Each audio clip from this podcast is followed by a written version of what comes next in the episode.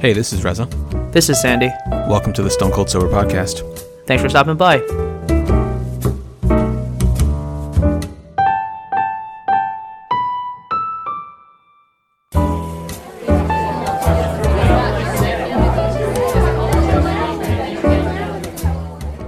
Welcome, everyone, to the 284th episode of the Stone Cold Sober Podcast. Reza, what a week. Yeah, yeah. What a week indeed. Now, the the the contents of last episode were sort of the beginning of a, of a conversation we were going to have based on everything that had happened. We started we started broad.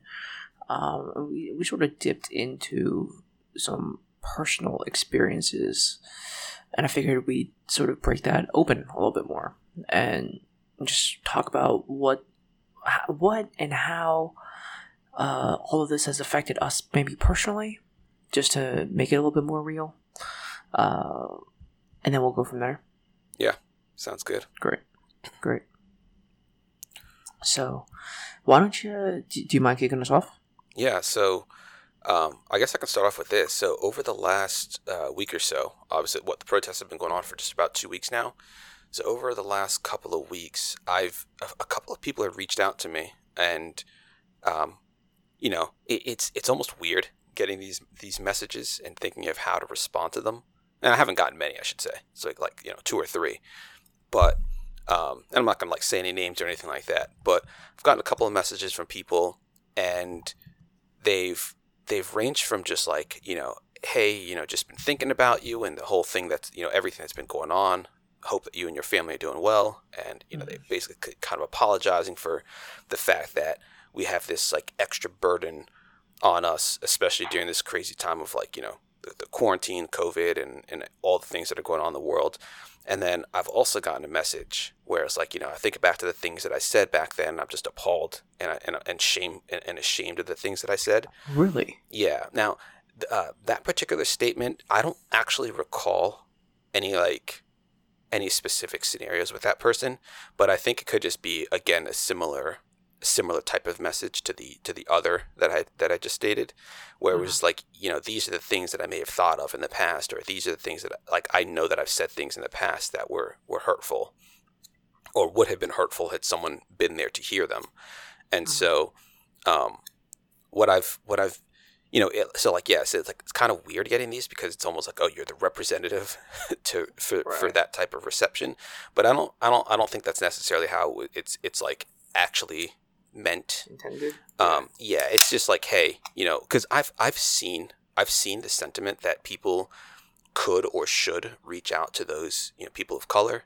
and just reach out and just say, hey, how are things going, and not like say, hey, you know, what are your thoughts or anything like that, but just say, hey, thinking about you. You know, I can't remember who it was. Was was it a comedian or somebody that said, you know, this t- this type of that made this type of um, statement, but it's just, hey, let's catch up, see how you're doing. Um, you know, hope you're doing well, type of deal. And so I appreciate that. Um, but again, it's still it's still something that's um, interesting to to to I guess think about or deal with in general because I don't feel like I'm you know I'm not I don't feel like I'm not out there in the streets you know I'm I'm busy with work busy with the family I want to be out there but I feel like it would be irresponsible for me to go out and say catch something and and Right. bring it back home so Right. I'm I'm mindful, especially given the uh, it's given that it's been about two weeks since the first protest started. I'm I'm curious to see what the cases the cases of COVID start to look like in the next week or so. Uh, you Well, know, see even if we start to outside see of a spike. Protesting, right, even outside of protesting, many states who open early are uh, seeing massive spikes. Yeah, actually, that was my original first like, oh, I'm really interested to see this because, uh, and yeah, before the protest even started, I remember thinking about that. Oh, the states are starting to open up. I'm curious to see are there going to be Mhm. spikes in, in cases of COVID, and if they're not, then maybe I would feel a little more comfortable going out there and getting back to a somewhat normal life. You know, maybe go to, I don't know, just just feel more comfortable spending time outside of the house. You know, still do the Yeah. mask, still try to do social distancing, uh, you know, not completely living life like we used to.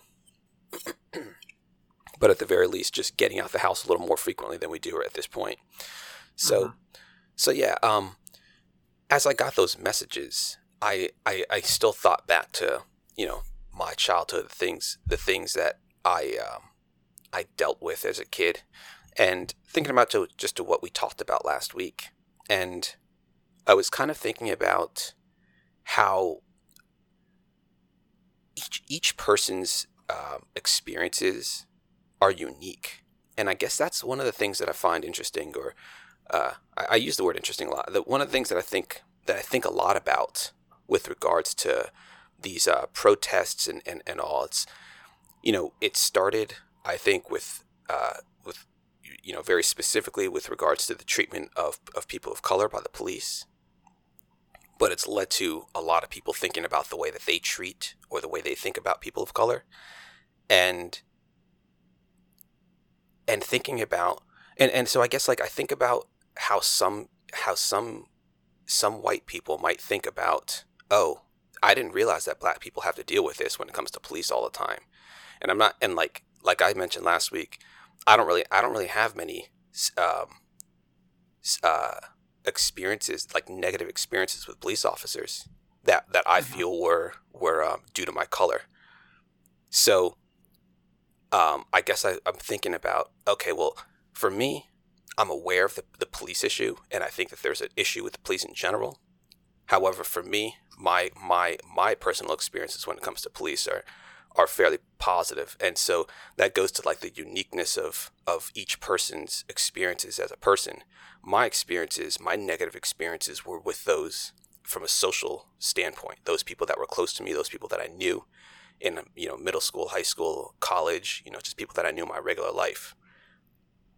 And so that's kind of where where I've felt the most emotion with regards to all of this happening right now.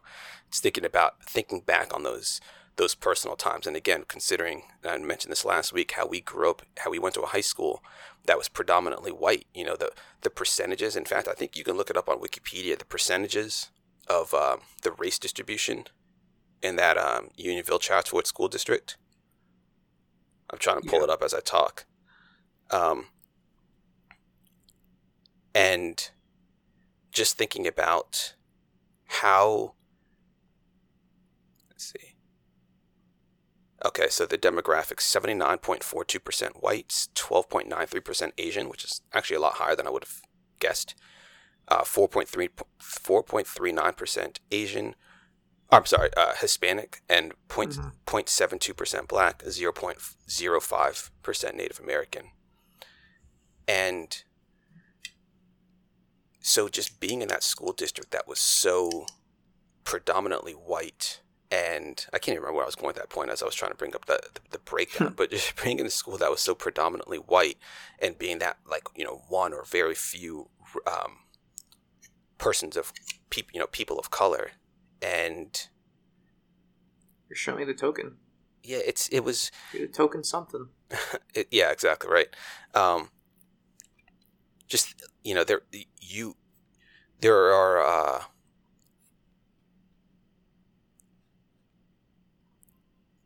like the it, the like overall like I wasn't like like there there wasn't there wasn't like physical trauma that I had to deal with because of my color. You know, it wasn't like bullied because of my color, like bullied in the sense that oh, you know, people are are beating up on me every single day, but it was like these like side comments, these like you know, somewhat meaningless to them comments that they made that were the most impactful to me. Oh, sure. Just because you don't have physical uh, trauma doesn't make the trauma any less significant if it's emotional or psychological. I feel like those things stick with you the longest. Yeah, I think so. Um, like you know the, the, the story that I told about the kid saying the, the, story I told last week about the kid telling me in eighth grade that that I wasn't black because if I were black I would be acting more like this other kid. Um, mm-hmm. you know, and that kid was you know the way he spoke, the way he acted, like you know it's it's that was a lot more in line with the thing that the things that that rappers were talking about or that you were seeing in music videos and because i wasn't emulating that i therefore couldn't i therefore was not black like the the difficult thing is just not feeling like you fit in anywhere because yep. because if you were and like it, I finally started to feel like I fit in when I went to college, and I was able to make a lot of black friends. There were a lot of there were a lot of black people that I knew in college that maybe didn't speak the way that I did, but you know they got good grades. Some of them spoke the way that I did, some of them didn't, but it didn't really matter to them. You know, Right. it was just like okay, well, they they know, you know, they they knew, and Yeah.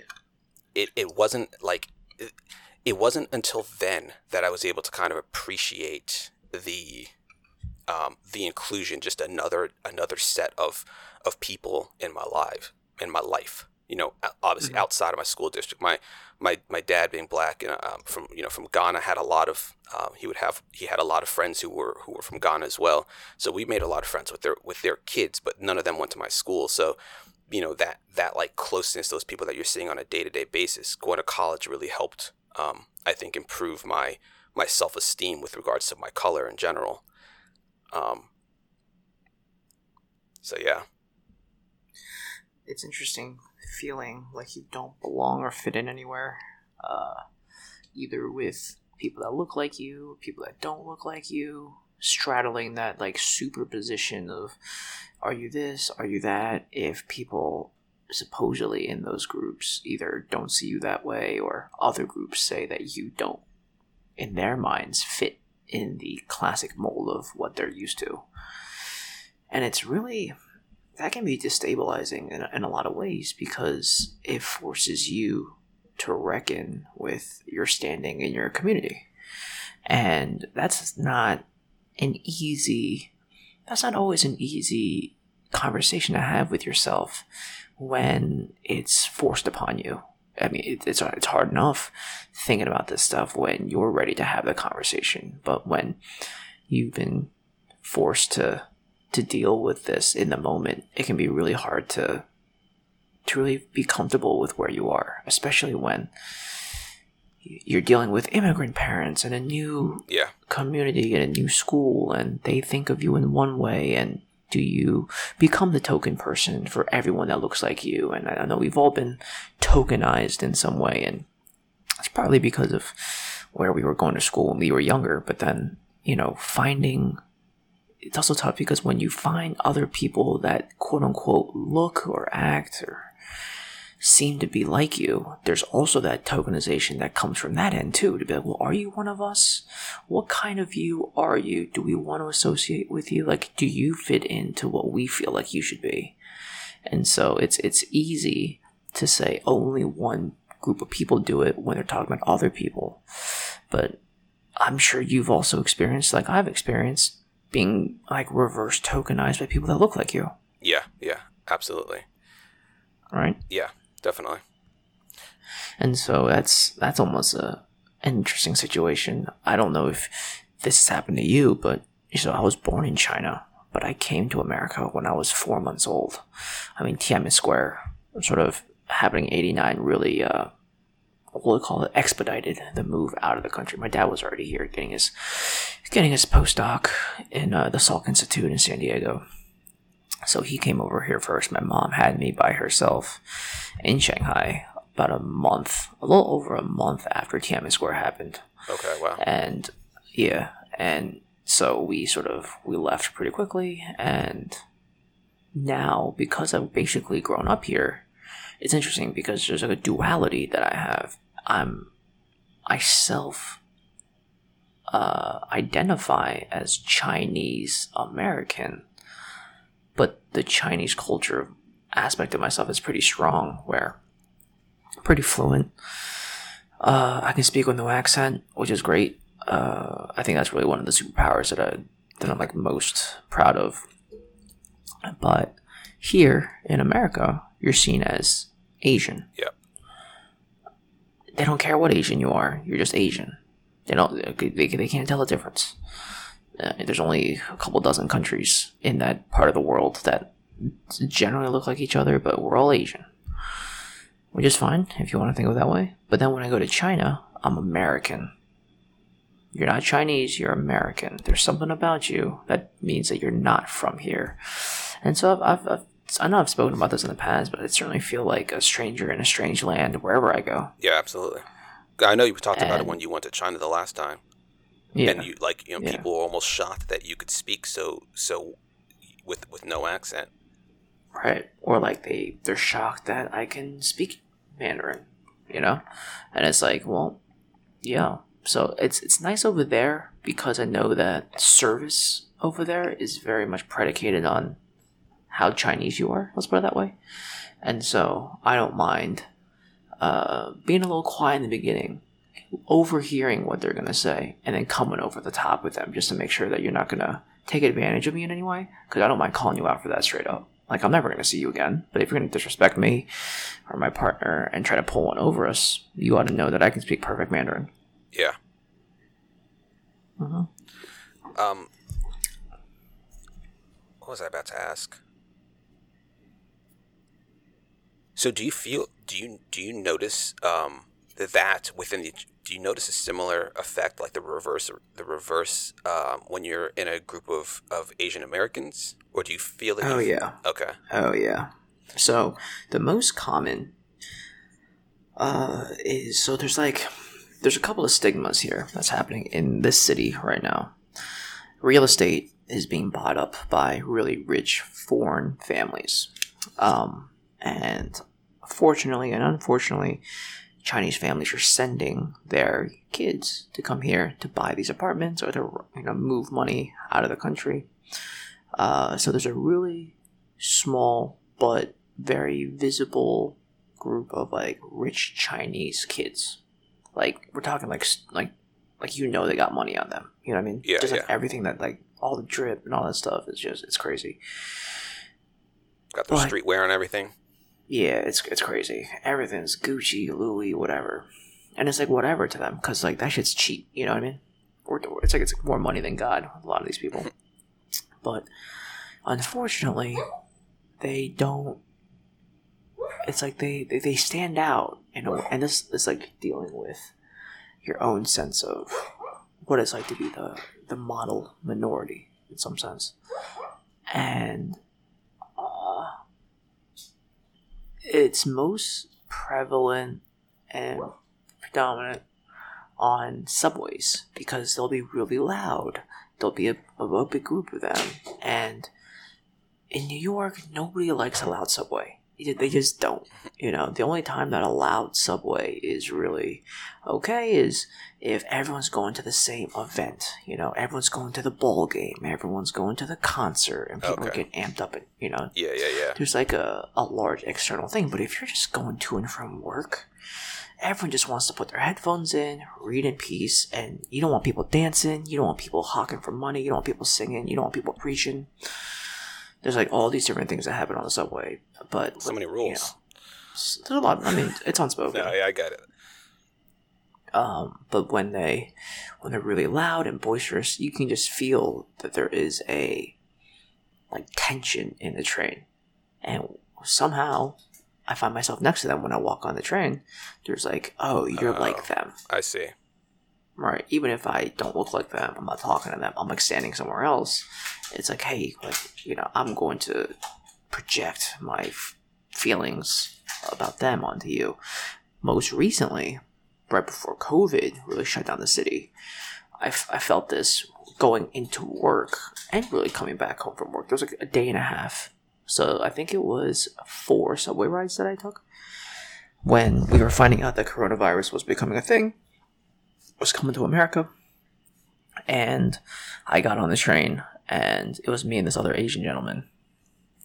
And there was nobody around him because he was already on the train. And normally, trains are packed in the morning. The only reason why you're not sitting next to someone or you're not being close is if they're homeless, if it smells like shit, or uh, or any like those are like the main reasons. Like something is there that makes that place inhospitable. Because otherwise, you're like shoulder to shoulder. You're sitting on people. It, it we're packed in like sardines, and that's just the cost of doing business in New York.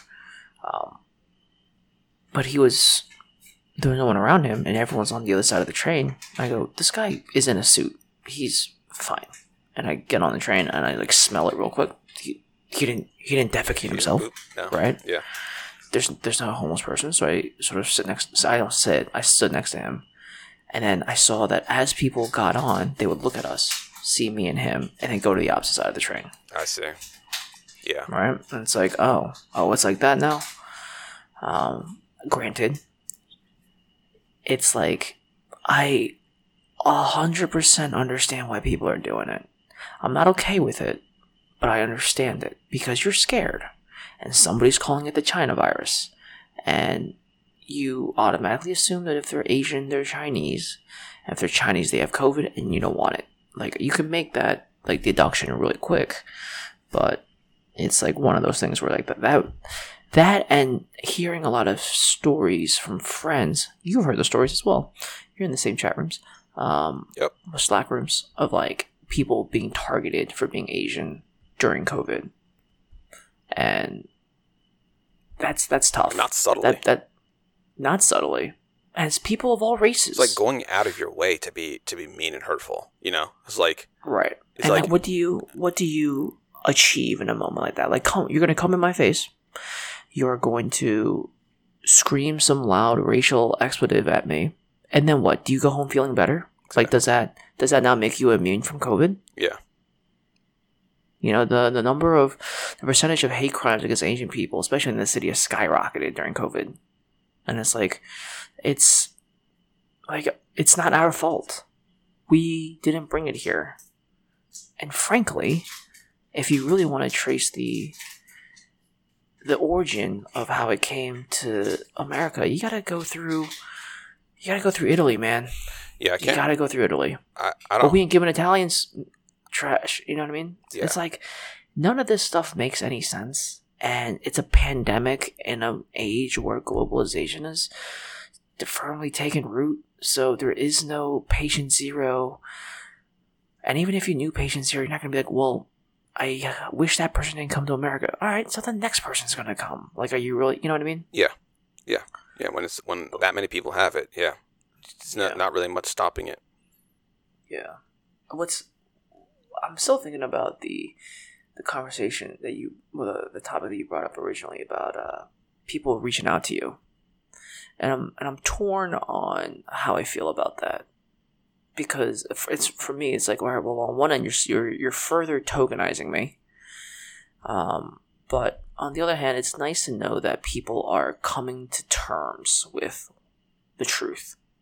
As crazy as that sounds. Like to to finally understand what it means when you do something like this and how how it, how it affects you Yeah, to be to show that you're being conscious of it, and that you, to to sh- like really yeah to show that you're conscious of it and that you're thinking about these things. It's like I don't know because I think I'm sure some of them might be thinking I don't know if I portrayed ev- like if I if I came off as this, but to feel Mhm. bad about that and to to try to think back on and reflect on certain things and maybe think about a particular like a specific scenario where you did now maybe I don't remember it, but the fact that they remember it and maybe you're thinking about it and want to change the way that they think and, and act and hopefully it will reflect upon their that that that change will reflect with the way that they raise their kids to the point that their kids don't do those things that they were doing. And That that is what would, you know, hopefully change the mindset for an entire generation and, and, and, and actually let this thing die off. Oh i'm gonna hold my We're, ta- breath we're talking generations, I'm sure. yeah But like I mean, this stuff is fresh, and that's the big thing. I know I, I know I cut you off, but like this is this is all fresh. You know, I my my sister in law texted me the other day. Um, you know, and she was saying how by being in an inter in a relationship inter interrace relationship with my brother, she feels like you know she, she she's reflected and, and and studied up on the history of um, interracial marriages, and I think it was what like 50 years ago where it became legalized in certain places, and yeah certain places and she was saying, you know, th- there's when specifically when it comes to the race of of black, you know, it's like that. Oh, any drop matters, because if you were to, if you were like my dad's, my dad's from Ghana, but my mom's from Iran. My parents were in an inter- interracial relationship. sure My mom, you know, effectively looks white, and so I am much, I I am much lighter toned than a lot of Africans, a lot of people from Sure. Ghana, and so she's like, well, you know, do are am I classified or would like my siblings be classified as mixed? And the answer is no, because we look and and I was talking to, to Elaine about this. You know, we talk about like think about a Barack Obama, right? He he was he was raised by his mom and and her parents, right? So a lot of his upbringing when it came to things within the home and and like I, I don't know how I don't, I don't know much about his history, but I don't know how much of his his upbringing where he had a um, a major black presence in his life, but he may have identified like he didn't have the option. I guess is what I'm trying to, uh, what I'm trying to say. He didn't have the option of identifying as white or even mixed. He was Right. just black, despite what he was seeing whenever he would go home in his mom and grandparents and other relatives. And so the uh, so thinking about like I thinking about the complexity of how we classify things, it's so it's so it's so ridiculous when you think about it. When you think about oh okay, are you Chinese or Korean or Japanese or or Vietnamese and you're all just Asian. That's it. That's that's the classification. And so now you boil Yeah. all these, you know, these billions of people into just one word, and that's supposed to mean something to me.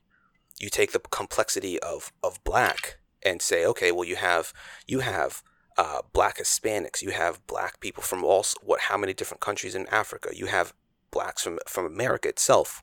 Um, which region of America? There's a lot of complexity to that, and that's not even just saying black, and and and that, that's not even covering just the minorities of of America, but also white too. There's a lot of different classes of of white. Um, sure. so it's uh it's this like complex these you know and going back to one of the very early things that I said is that each person's experiences are, are unique and I get that race is you know just uh, by being a human being when we look when we look around we try to assess our surroundings and we say hey is this place safe do I want to be here it's a very easy thing to pick up on well what color is this person well what color do, what, Right. what class of people do I typically associate with that particular color so is that is that color or is that race likely to harm me? More likely to harm me than another race? If the answer is Right. yes, then maybe I don't want to be here. So I get Right. how that works, but self preservation. but it still it still negates and, and, and, and doesn't excuse a lot of the actions or the way that we think about people on a day to day basis. Especially those people that you actually know to start seeing, oh well, you don't fit into that class and now you're not that. Because because based on how you saw me from the very beginning, then yeah, I kinda am that. I am kind of I kind of am black because that's what you saw when you first met me. I broke that mold, so maybe you need to rethink the way that you try to classify all black people because that should show that hey, there the the the rules that I've set that's not just an exception to that's not just one exception. There's a lot there you know, there are millions and billions of people like that. So tho- those rules can't be set in stone. It's also like what what gives you the right to occupy that position to like disperse that kind of judgment. Yeah. But this is like the nuanced part of it because if if you're young and you're doing this, you don't even know you're doing it. Right? Like you don't even you could say that for people on one end who's who are judging other people that they don't know why they're doing it. They don't understand what implicit bias is. And then if you're on the receiving end of it, you might not even know why you're hurting. You just know you don't like the way you feel. right. And like how do you peel back all the layers on both sides of it? And are you old enough and wise enough and mature enough to be able to understand the underlying emotions of things? You know, it's nice that this stuff is being demystified and more and more people are understanding. It's uh I think where the rubber will really meet the road is how sustained of a movement this is. You know, we it's crazy. You thought that, and this is so, this feels like another time now, but in 2008, when Barack Obama got elected, people were like, oh, racism is dead in America. It's like, is it? Because he he won the the, the presidency, but are we just gonna forget what campaigning was like? Yeah. You know what I mean? Yep. Like it's not just like oh he won checkpoint save and we get to just like remake society in his image. It just doesn't work that way. Right. It's a lot of they're saying that you know it's crazy how polarized we've become. If you have eight years of Barack Obama, is is Trump's presidency uh, a response to that? Uh, uh, uh, these quick four years, and potentially four more. And then what will happen if like like are we as a society just like b- because of the polarization just swinging to the far left and far right as opposed to just you know you might be right you might be left but the the spinning top is still pretty uh pretty stable you know what i mean Yeah, definitely. Um. So, it's you're right. Uh, it's everyone's experiences are different, and I've certainly heard my fair share of experiences from my friends who are black. And you're right. It just it rides a spectrum, and depending on who you speak to, you could have a very specific encounter that someone else might not have. And I think it's about.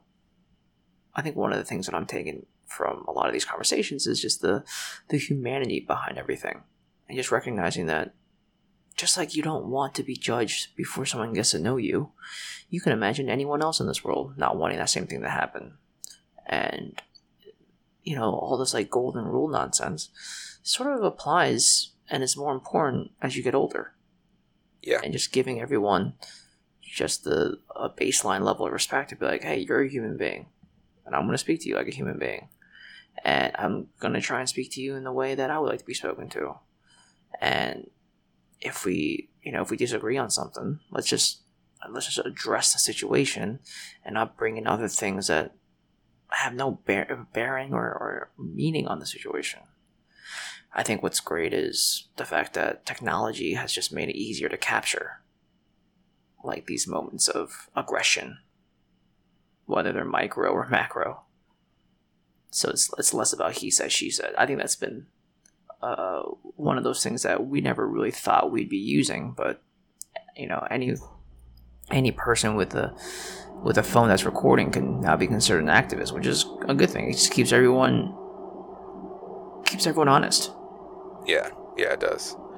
I was listening to Larry Wilmore's podcast earlier this week, and he was Mhm. they were having a discussion about racism in the in the in the, uh, in the South in the like 50s and 60s during like the civil rights Mhm. movements, and how one of the shocking things about it, and similarly with like the case of George Floyd, is that they they they didn't care that they were being recorded when they were you know sending the dogs out on these people Right. or shooting these people with fire hoses they didn't think that the world would see with that that what they were doing was wrong because they just they just thought hey it is what it is like this is normal this is fine This is normal. this is what we've been doing for a minute now. yeah and so the, the the the thought is that so when George Floyd is being killed the police officers are they're, they're not phased by the fact that they're being recorded because they think this is police business this is how this is how the business is conducted.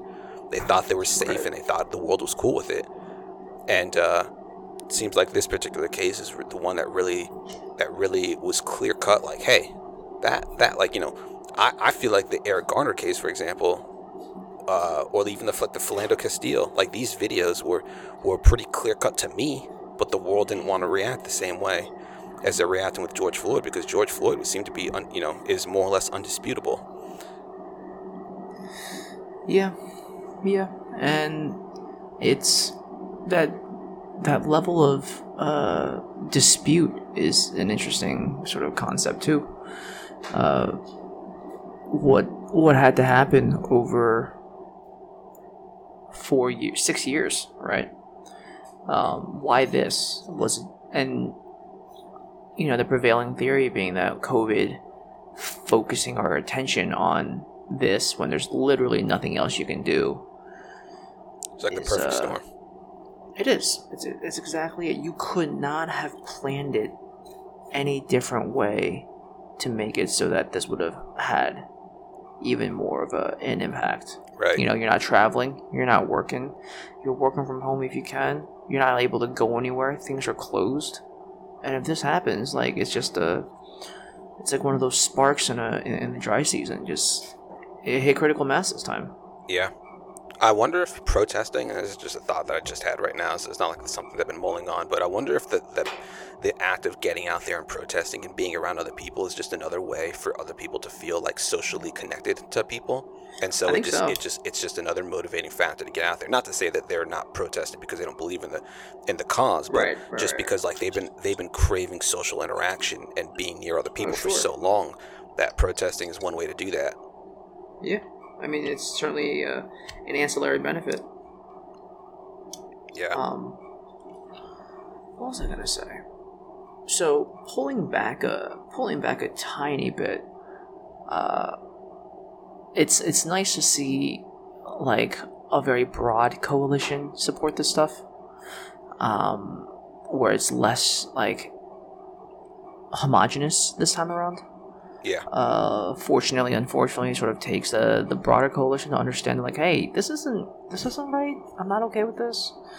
Um, hopefully, this sort of unites everyone to be like, hey, listen, like racism of any kind really is is no good, and we should move on from this.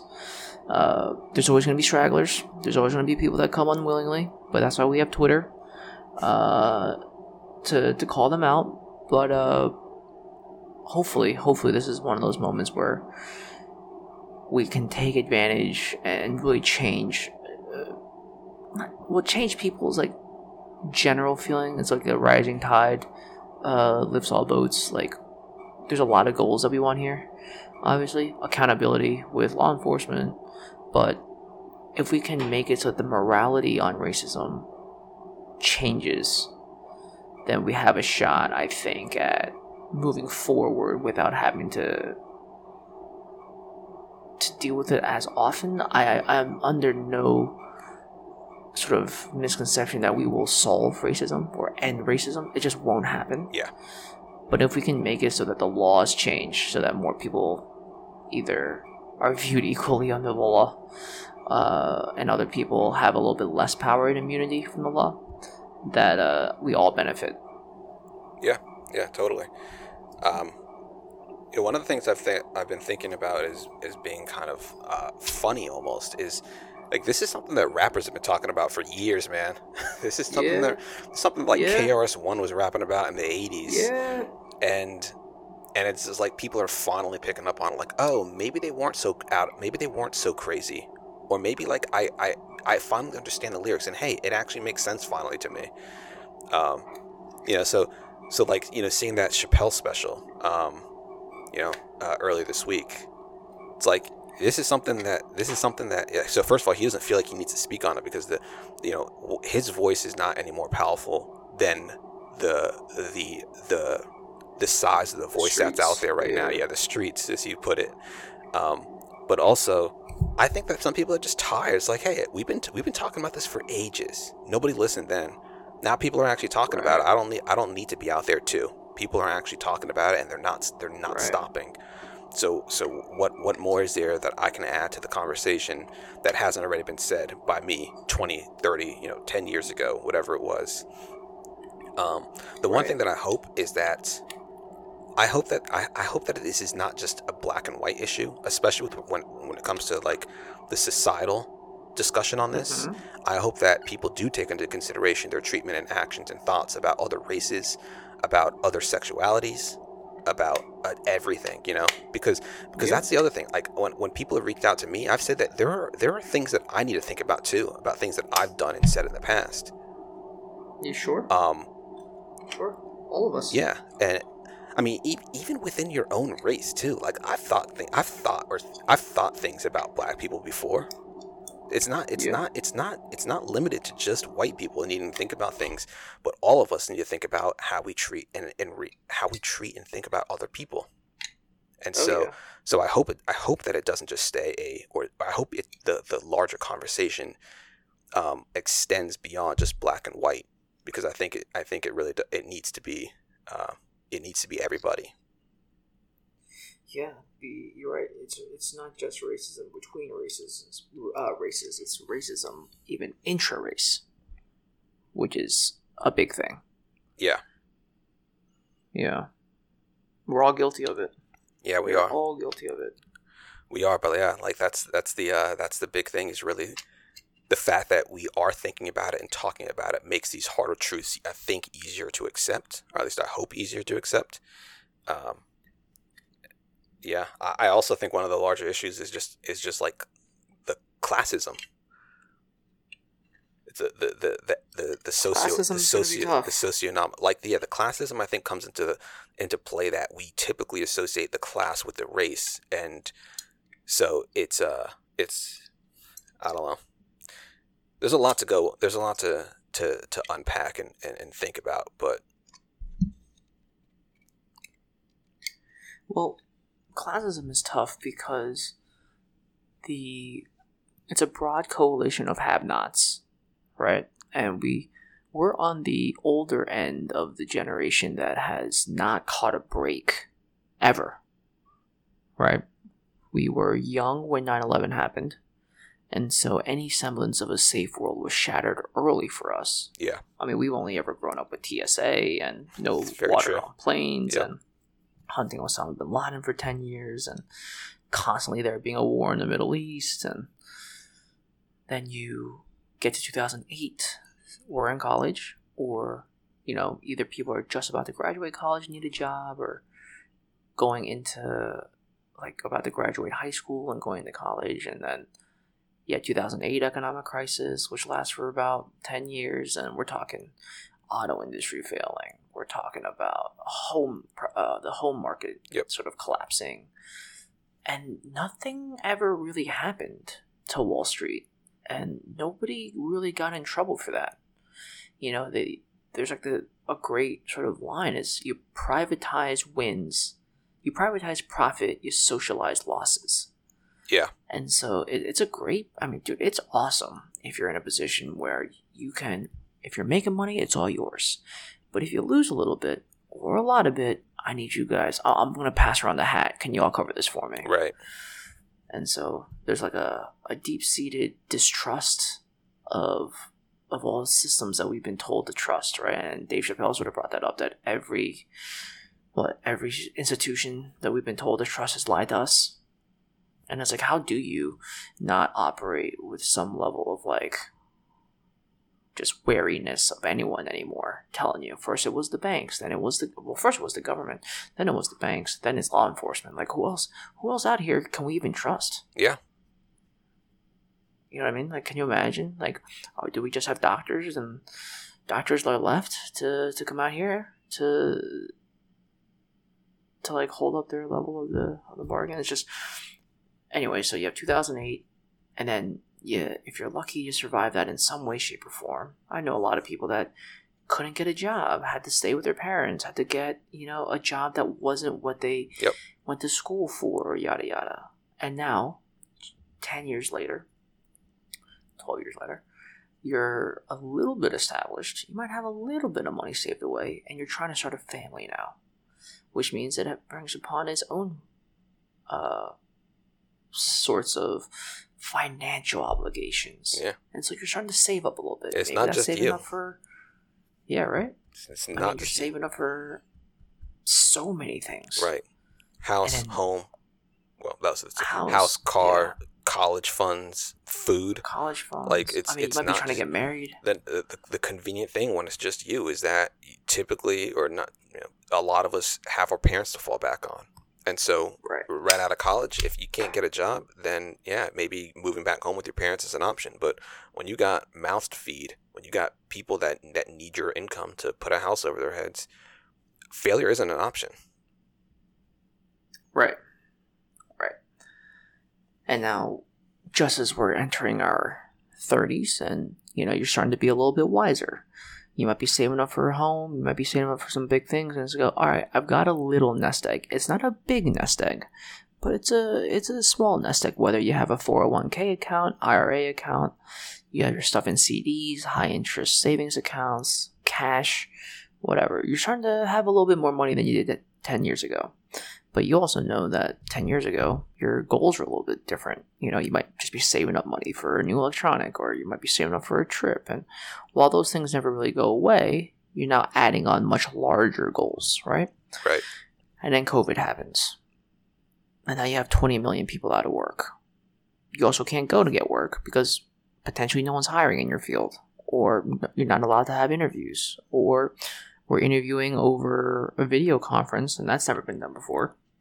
So there's all these things that, like, at every step of the way, that you're just getting, you're just getting hit, And so when you talk about this classist issue, it's I can un- totally understand why people are just so frustrated and fed up and and scared. And scared people, you know, they get they get desperate. Yep. And you know, the the protesting right now Black Lives Matter and racial equality is one thing, but you can certainly, certainly, certainly feel bubbling underneath the surface of it all. This like classist issue of you know I've, for for too long now you've seen the have the have mores and the haves just take and take and take and where where what is left for the rest of us? And so I can understand that frustration. It's unfortunately if you don't vote then you sort of let certain people stay in power and certain processes stay in power. Now, the counter argument to that is well, special interests will make it so that if you have money, you can buy the election, and you're not wrong. But if enough people can vote those people out of power, then maybe you have to force the game to change a little bit. Maybe it's overturning Citizens United. Maybe it's voting for people that don't take money from special interests. Maybe it's you know like there's there's all these different options that if you look hard enough, they're there. Yeah. And you know that's something certainly that I've talked talked to you about recently. Of just like not only looking at politics in a different perspective, voting for things, voting for platforms that not don't necessarily benefit me directly, but benefit people in society more. Um, this is just another one of those things. Yeah. Yeah, absolutely. Yeah. I think to, to close, I will say that I've been doing a lot of research on senatorial races around the country, seeing states that are at risk in a good way, uh, and sort of throwing my money uh, to, to help those candidates because I think if you really want change, there might be something wrong with the establishment, and we might just need new players. Right. Absolutely. No, it's not my job to tell you who or where. You know, this isn't Yeah. hashtag not an ad. Yeah. But it's uh it's certainly uh, an interesting way to say like, hey, listen, you've protested, you've done a lot, you've raised money, you've done a lot, you've had tough conversations with people, you've done a lot, you've examined your past, and you're looking for either more things to do or you're looking to do something that has a lot more impact. Register to vote that's a big one. Yeah. Actually show up and vote. That's another one. You know, if you can't show up to vote, see if you can register to vote uh, vote by mail while we still can. Jesus Christ. Um, and I know that with like New York, they sent around like these early ballots to be like, hey, listen, with COVID, we understand if you don't want to come into a public area, and if you do, you have to mask up and all that shit. Um, if you want to vote by mail, just register early, and we'll send you the mail like mail-in ballot. Yep. It's like super easy. Uh, understand what you're voting for, who you're voting for. Understand that there's more than just an election every four years. Right. You know, s- Senate elections are important because the Senate is uh, the higher, not, well, we'll call it the higher ranking congressional body, but House Representatives is also really important because things pass through the Senate, uh, through the House. They have to pass there first before they get to the Senate. Yeah. And then, well, what about your like your local politics, right? Your county politics. You understand who is running for your DA, who is that'll determine what kind of pro- uh, cases they want to prosecute. These people, also, you know, people like police chiefs, uh, local comptrollers. All these things are local elections, and if you really want to feel a change in your localized society, you got to vote local. Because I'll tell you this President Trump doesn't give a shit about your local county politics Right. because that's not his job. His job is to think about larger things. Yeah. Exactly. So you got that's why it's like distributed command. It's like the the army system. Like, you know, senate senators have to deal with senator level stuff. House of Reps they deal with their level stuff. Then you got city mayors. You got you know local congressmen. county officials, like everyone's got their own little purview. And if you want something changed in your neck of the woods, then vote for the people that are going to be doing it. Yeah, exactly. Yeah. Hopefully, hopefully we're at a point now where we can we can vote uh, more frequently. Now that brings up this whole thing. I don't, I'm not going to get into it today, but like, how is it possible that you can deposit, you can set up direct deposit in this country, not do a damn thing and get money in your account every two weeks, but we can't vote on our phone? Yeah. You know what I mean? Yeah. How come? How can I send you, Reza, ten thousand dollars right now through all these different apps, and it'll hit your account in like a business day or two? Right. but I can't vote on my phone. Right? We have 256 bit encryption for all these things. We can't do it for voting? Yeah. Think of all the stuff that you can do through the computer. All the super sensitive stuff, your tax stuff, your identity, all these things you can do online. We can't vote online? Is voter fraud really the argument you're going to throw my way? If that were the case, how can we trust any banking system online? Yeah, exactly. right? We move trillions of dollars a day through online banking systems. And you trust that? So how come we can't vote? Think of the push notifications you could get where like you can set it where the government's like it's almost like an Amber Alert, you know? You can't turn off Amber Alerts. Or you can't turn off like those emergency services where like everything beeps and it looks like the aliens are coming. But what if you got one of those notifications on voting day? Like, hey, vote. You gotta vote. You wanna use your phone? Vote for these things. I mean, that's too heavy handed. But you know, you, you, No, you I hear the you. Yeah, 100%. Yeah. Um, it's like a I'm, captcha. I'm absolutely like with a- you. It's like a once a year, you know, once every two year captcha event. Instead of telling me which one of these images has a bridge in it, you gotta vote. Yeah. All right, Can't really end it on any more of a, of a of a better tone than that. Get out there and vote. get out there and vote. Yeah. Go to vote.org, register. Make sure that it's your uh, your most modern address in terms of where you live and where you get mail. It's like whatever address you have with your employer should be the address that you have really for for voting. Yep. All right. All right. Well, I'm Reza. I'm Sandy. Thanks so much for listening. See you guys next week.